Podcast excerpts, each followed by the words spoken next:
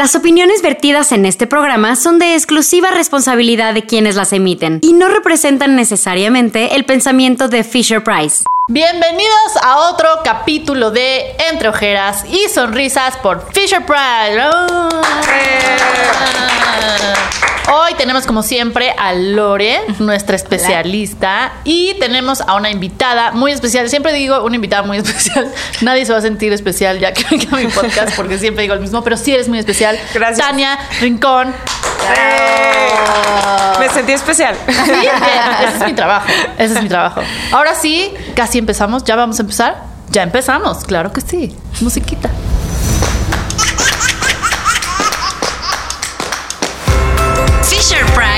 Entre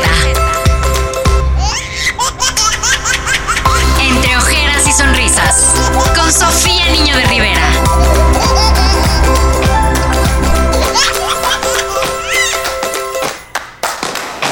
Este capítulo se llama Espejito, Espejito. Y se llama así porque tuvimos una junta de horas de creatividad y se le ocurrió a alguien. Ella no va a salir al cuadro, pero está increíble porque es un tema que yo creo que todas las mamás nos interesa. Bueno, tú que eres super fitness, super fit mom, super teo cuadritos, si no me importa.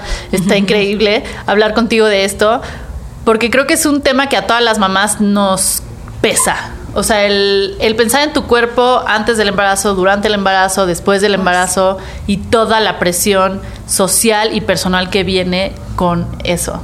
¿Tú, tuviste a tu hijo hace? Eh, hace casi ya tres años. Patricio va a cumplir tres en febrero. Y mm, la verdad es que cuando me embaracé sí me dejé ir. O sea, dije... ¿Cuánto subiste? ¿Cuánto subiste? Uy, 14 kilos. Yo también, chocalas.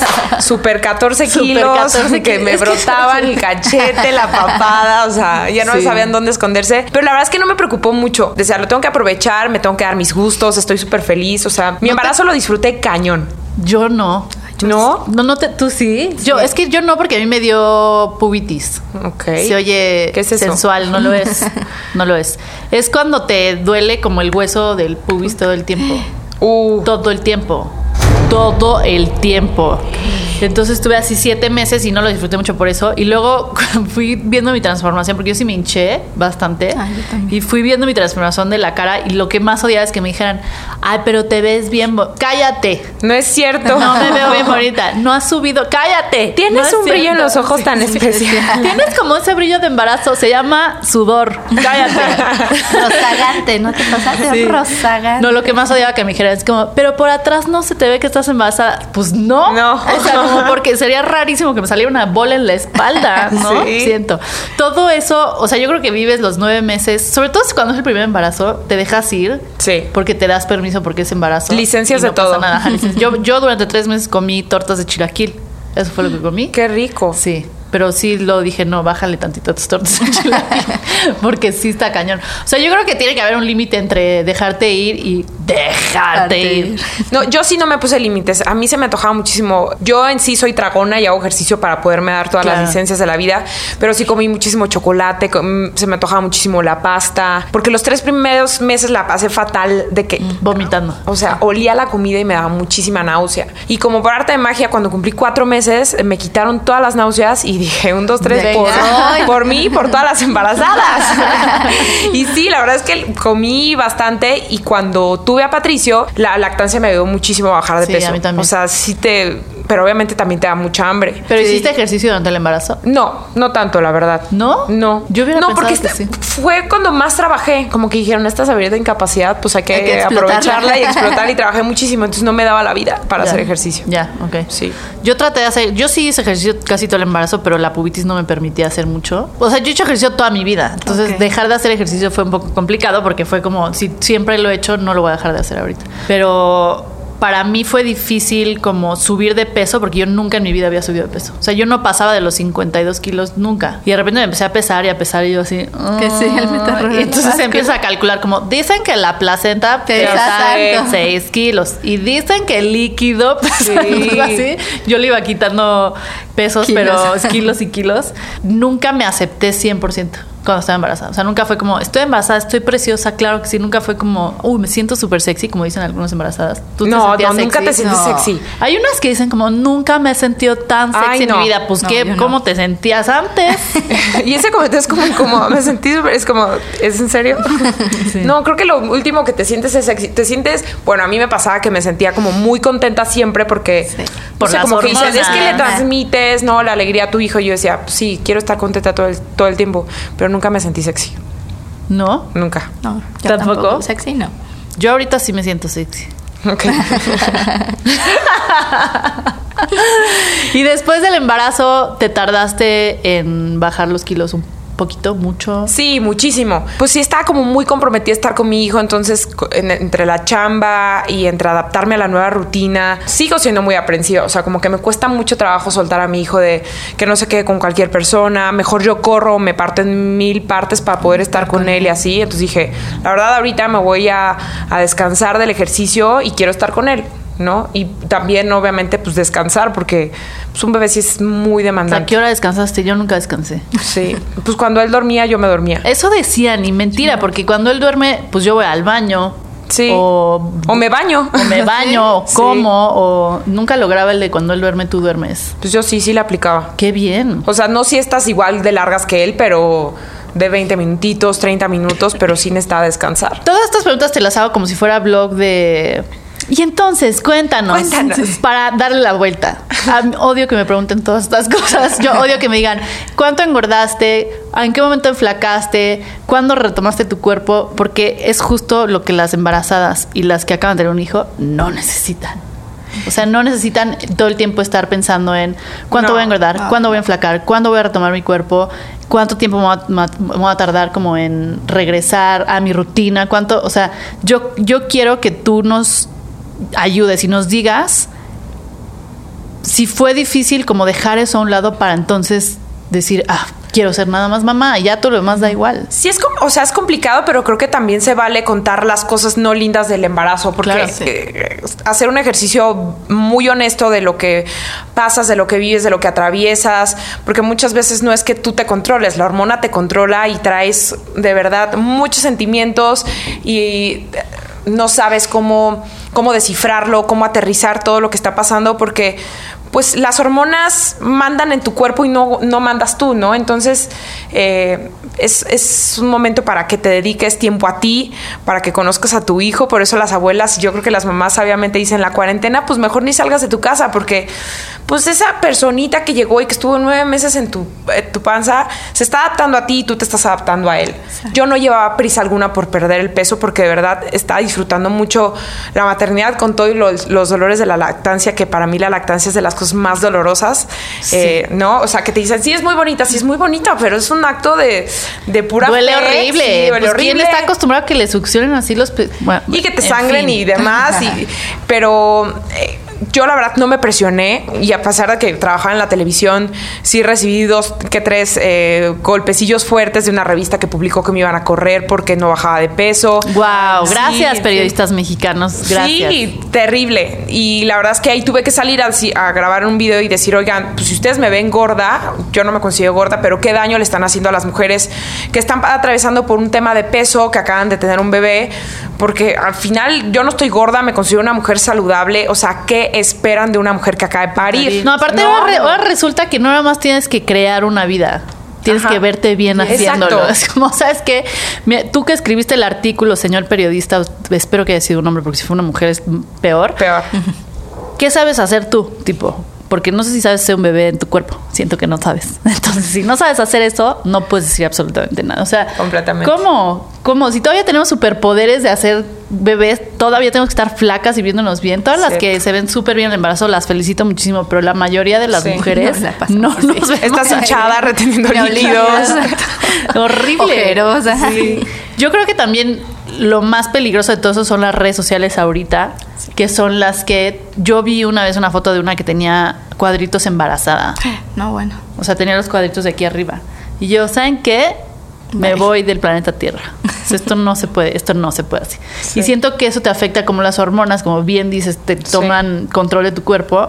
Yo sí tenía hormonas que me decían, oye Sofía, ¿y si te metes a un perfil de una embarazada súper guapa para que tú te sientas mal de ti misma? Y yo, ole, sí, lo voy a hacer. Y eso hacía toda la tarde, porque las hormonas no te dejan tomar buenas decisiones. Sí, no te gobiernan. No, entonces tienes que, tienes que tener consciente que es por eso está pasando tu cuerpo. Entonces yo creo que tenemos responsabilidad todas en redes sociales de bajarle, porque es nuestra culpa. Completamente. O sea, nosotras ahorita estamos diciéndole a la gente, sí, te tienes que envasar, pero verte bien y bajar de peso y, ser, la mejor mamá. y entonces todo eso mientras sonríes. No, imposible. Imposible. Entonces yo, para mí siempre ha sido muy importante como ser muy honesta en el embarazo. Durante el embarazo fui muy honesta.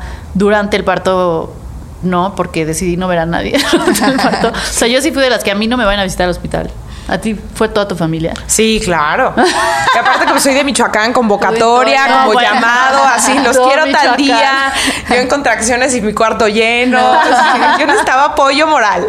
Sí, yo no sí. ¿Sí? Sí, mi esposo cero dijo, no quiero a nadie. No, yo quería a todo el mundo ahí echándome porras. Yo no podía, yo al lado tenía, en el cuarto al lado tenía una que hizo fiesta y llevaban los dulcecitos con el nombre del bebé y todo el mundo en el cuarto y, llevaban gente a que todo parecía fiesta y yo sola con mi esposo con mi familia directa, o sea, mis suegros, mis papás, mis hermanos y ya. Que también se vale. Sí. Pero es que yo no sé cómo le hacen. Acabas de parir y además tienes que saludar a la tía. Sí. ¿Cómo? Sí. Pero es que de en Michoacán sí siento que. No, es que imagínate, soy la única hija, la más chica, o sea. No, eso es lo que yo hice. Somos familia Mogano. o sea, somos familia Mogano. Entonces, ¿Y qué hicieron? ¿Qué hicieron? O sea, en tu cuarto, ¿qué hubo? No, o sea, fueron como muy respetuosos. Era una habitación muy grande. De hecho, era una habitación como doble. Mm. O sea, sí era como de momentos que yo quería estar yo con sola o cuando tenía que darle de comer a mi hijo, pues sí, la verdad no quería a nadie, ¿no? Porque estaba aprendiendo y no sabía ni cómo se hacía y mandaba a todos a la otra habitación. ¿Y la verdad es que fue súper comprensivo, fue parto natural. ¿Sí? Sí. ¿Y cómo te fue ahí? Llegué al hospital a las 10 de la noche, y ya traía como 6 de de dilatación. Un buen número, sí.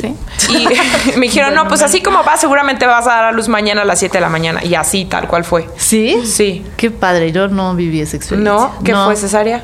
Fue cesárea, fue cesárea, digamos, más o menos de emergencia. No, no. Ah, ok. O sea, yo sí quería que fuera parto natural y estuve 11 horas en labor de parto. Ay, qué bueno, ya encontré a alguien igual que yo. ¿Tú? ¿Pero sí fue parto natural? No, acabé en cesárea. Ah. es que la vida es bien mala onda a veces. ¿Y tú por qué acabaste en cesárea? Porque traía el cordón muy enredado y ya estaba haciendo, este, se llama caput, un chipote, y ya no estaba. ¿Caput se llama? o sea, ¿cómo? ¿El, chipote del bebé se llama caput? ¿O la experiencia se llama caput? Exacto. o sea, lo que estaba sucediendo se llama que estaba sucediendo, el trauma que estaba pasando. ¿Se llama caput? Fue un caput. Voy a usar eso para siempre en mi vida. Es como, perdón, estoy en un caput. Nadie me haga caso. Porque estaba resorteando y entonces estaba pegando. Entonces era como un chichón lo que te estaba Ay, ya, está bien bonito ese término. Muy bien, Cada quien hace la historia que quiere. Dije, es el nombre para un perro.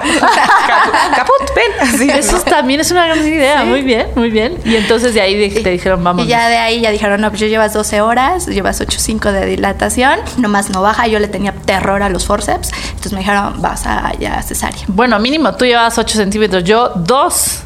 No, bueno. Dos centímetros de dilatación en 11 horas. Y dije, ¿saben qué? Bye. ¿Y tú, epidural? Sí. ¿Epidural? Eh, sí. ¿Cómo no te acuerdas? No me acuerdo. es que yo me acuerdo que le decía al doctor, hazle como quieras, pero yo quiero sentir las piernas, o sea, porque... ajá. o sea, quiero hacer el esfuerzo y todo y de pronto no que me digan, aquí tiene a su hijo y no me enteré, ¿no? O sea, fue la de la que te todavía puedes mover. Exacto. Sí, a mí también me pusieron... Al día siguiente estaba súper adolorida de todo por la fuerza que hice, o sea, como si hubiera hecho, no sé, un maratón. Sí. A mí también me hicieron, me pusieron la... ¿Cómo se llama? Sí, la epidural. Pero epidural, se llama walking epidural, creo en inglés. oh, te gané. Ahora sí le gané a Lore en especialismo. ¿Qué hubo? no, pero tú ese no es tu especialidad. No, esa no. Sí, ok, entonces no le gané a Lore. Bueno, eh, te meten una que, que, te deja las piernas medio bien. Y como decían que se llamaba la epidural que caminas, yo, bueno, pues voy al baño.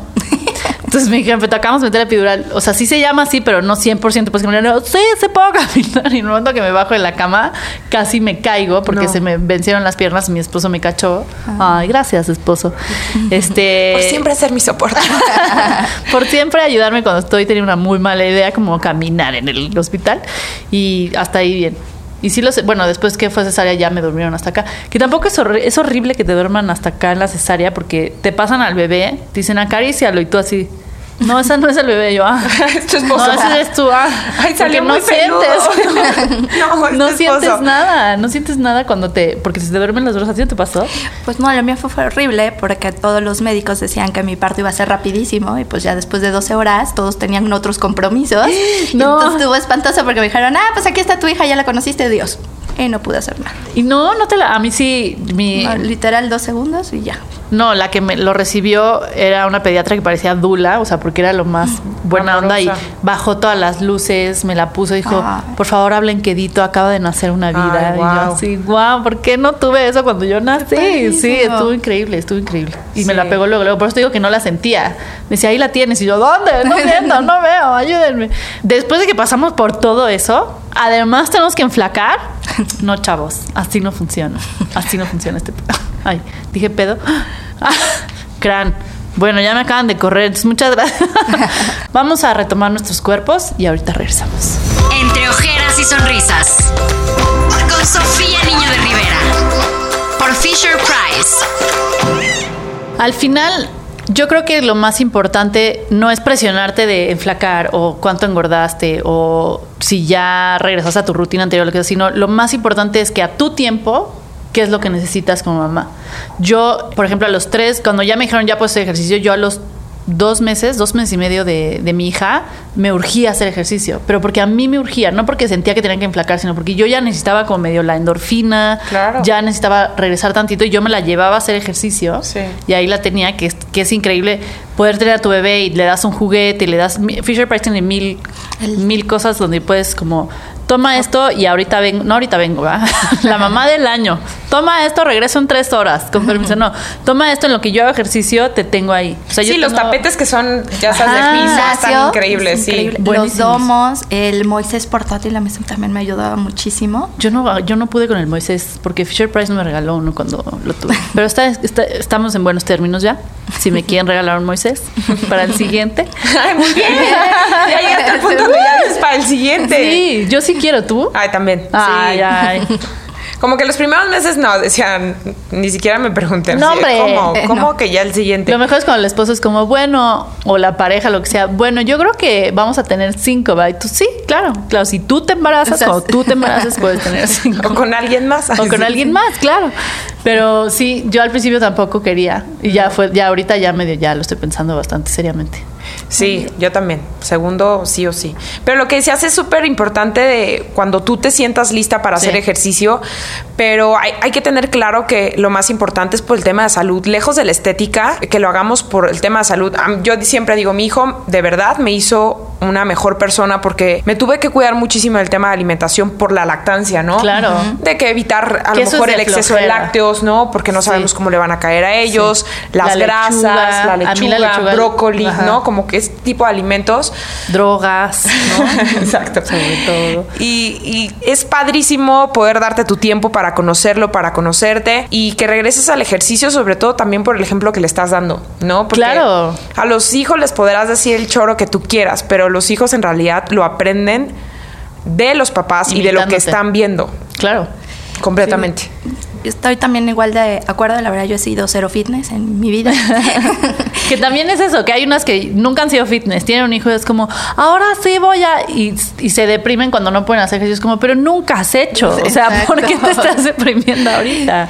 O sea, regresa a lo que eras. Exactamente, entonces la yoga ha sido mi único Ajá, ejercicio. Y también fu- funcionó mucho y nos ayudó mucho porque pues hacía yoga con, con mi niña y también es una etapa en donde los niños se están desarrollando motrizmente. Entonces que ellos están en su gimnasio, que están explorando, que están haciendo fuerza con sus piecitos, que están escuchando, en lo que tú también eh, aprovechas esos estímulos para ponerte a hacer este lagartijas o hacer ahí alguna sentadilla. Entonces es una etapa que también te ayuda a favorecer el vínculo, a poder compartir más tiempo con tu gordo, que tu gordo se vaya desarrollando más psicomotrizmente y bueno, otros miles de habilidades sensoriales que, que van teniendo a través del ejercicio. A mí sí me veía raro. Cuando yo la ponía, la acostaba ahí y yo hacía. Eso es una clase que te dejan llevar a tu bebé. Entonces, nada más tú le llevas los juguetitos o lo que sea que lo quieres entretener. Y me acuerdo que yo estaba haciendo cosas con las piernas y los brazos y me veía como. ¿Qué está haciendo? Tal vez no quiero que esta sea mi mamá. pero, pero yo digo que sí aprenden. Sí, ¿no? Por supuesto que aprenden. No, no, no. Pues todo lo están observando. Entonces ellos están conociendo, a lo mejor no van a aprender, ay, hago este ejercicio, pero pues están aprendiendo un entorno diferente, se están adaptando. Todo es aprendizaje en, bueno, en esa etapa y siempre. A mí me pasó que cuando era muy chiquito, Patricio, como que yo quería tener, no sé, una actividad o quería como que recibir como feedback o respuesta y pues no ocurría, ¿no? Porque son bultitos, o sea, son bultitos muy hermosos y demás. Pero encontré una clase de masajes para bebés y fue la cosa más maravillosa que me pudo haber ocurrido, porque entonces ya interactuaba con él, a él le gustaba, ¿no? Porque sí tenía como respuesta de que le gustaba el masajito en la panza. Hasta hoy día ama el masaje de pies. Entonces me sube su piecito y me dice, masajito, mamá. cuando son tan chiquitos que dices, ¿cómo interactuó con él? Eso fue como una gran idea para, para poder compartir tiempo con tu bebé de otra manera que no sea aquí Mientras no siga haciéndote eso a los 25, yo creo que Ay, se mamá.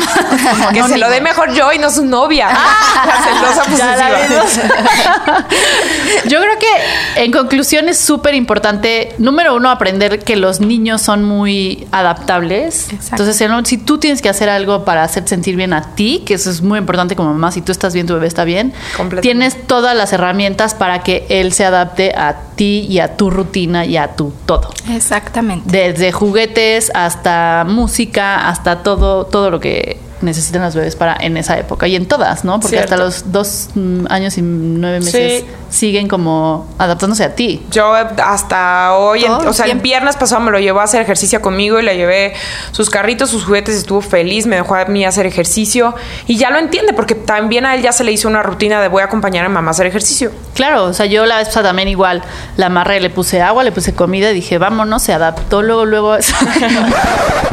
Cierto, chavos, así Fisher Price corre a Sofía Niño de Rivera, muy bien.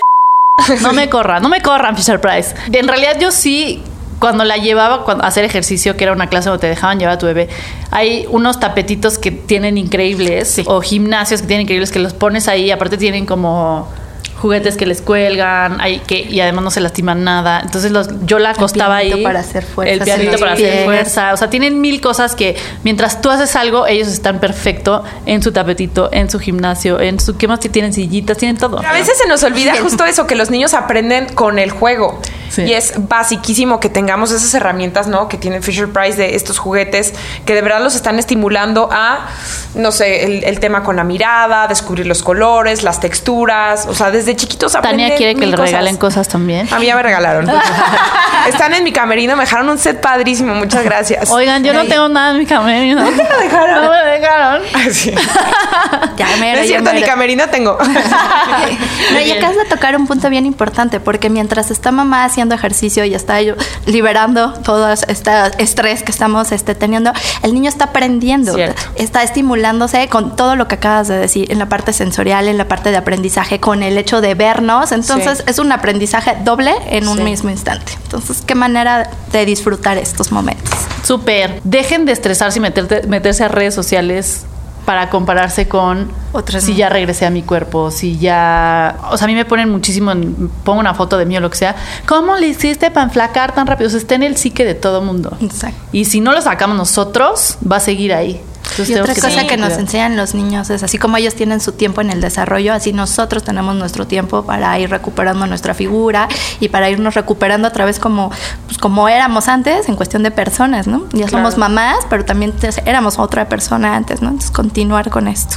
Completamente. Y aprenderle a los niños que ellos no se estresan ni de si subieron de peso, no subieron de peso, si rebotaron, si no rebotaron, si tienen si no tienen O sea, seamos niños y regresemos a jugar y a vivir como se debe.